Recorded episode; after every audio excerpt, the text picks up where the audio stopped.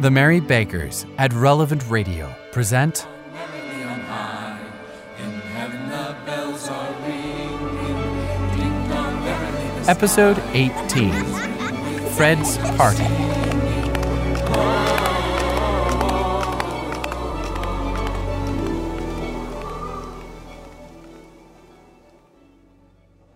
It was a great surprise to Scrooge, while listening to the moaning of the wind and the roar of the sea, to hear a hearty laugh.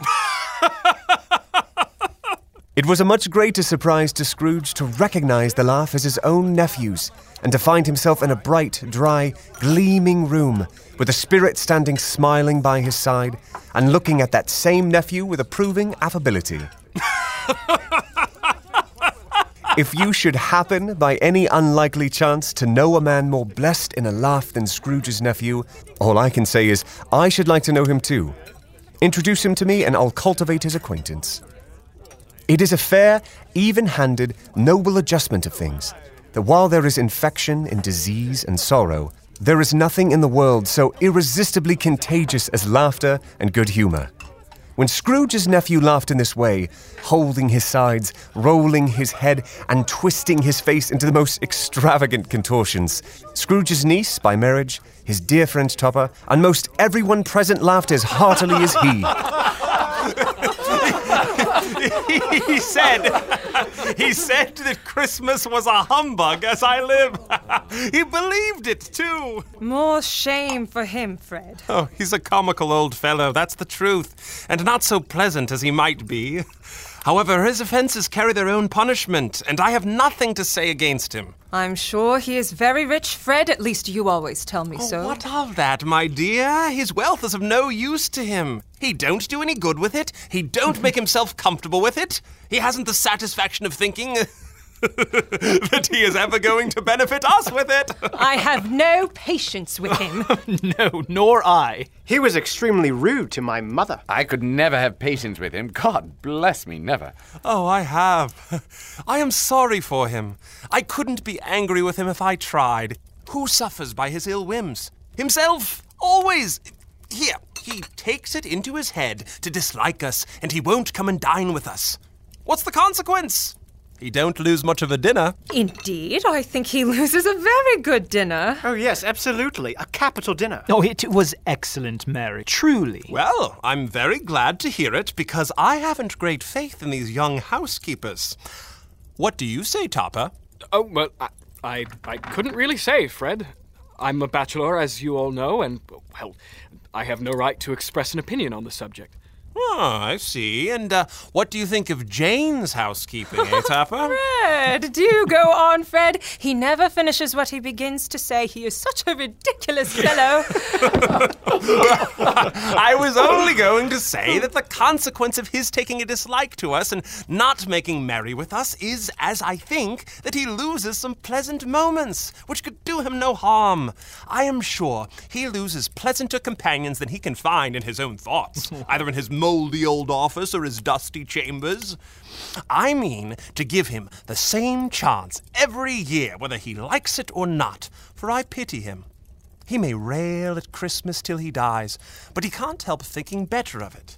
I defy him if he finds me going there in good temper year after year and saying, "Uncle Scrooge, how are you?" If it only puts him in the vein to leave his poor clerk £50, that's something, and I think I shook him yesterday. Oh, imagine Scrooge being shaken. Oh, I tell you, he was. Come, pass the punch now. After tea, they had some music, for they were a musical family and knew what they were about.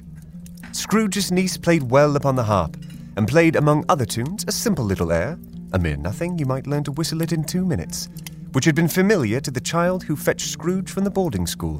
When this strain of music sounded, all the things that Ghost had shown him came upon his mind. He softened more and more, and thought that if he could have listened to it often, years ago, he might have cultivated the kindness of life for his own happiness with his own hands, without resorting to the sexton's spade that buried Jacob Marley. I know that tune. You heard it as a boy. Your sister knew it well. Truly, I remember. But they didn't devote the whole evening to music. After a while, they played at forfeits, For it is good to be children sometimes, and never better than at Christmas, when its mighty founder was a child himself. There was first a game at Blind Man's Buff. Of course there was. Oh, it isn't fair. Come now, Topper. Come now? This is Blind Man's Buff. Come now, Blind Man's Buff. Of course it is, Fred. Why are you stopping it?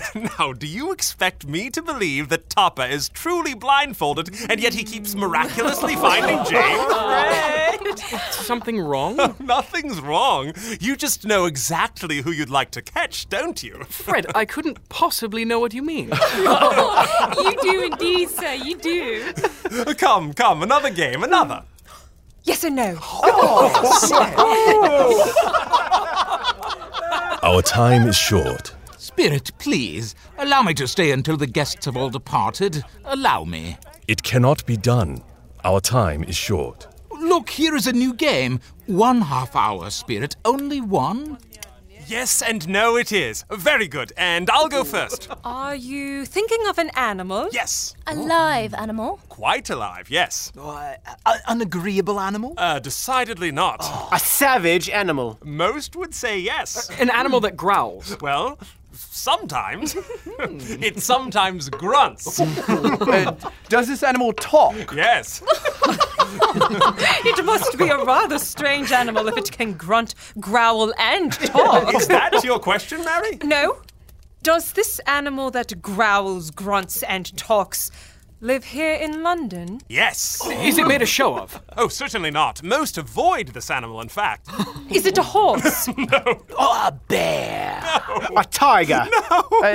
A dog? A pig? A cat? One question. I found it out. I know what it is, Fred.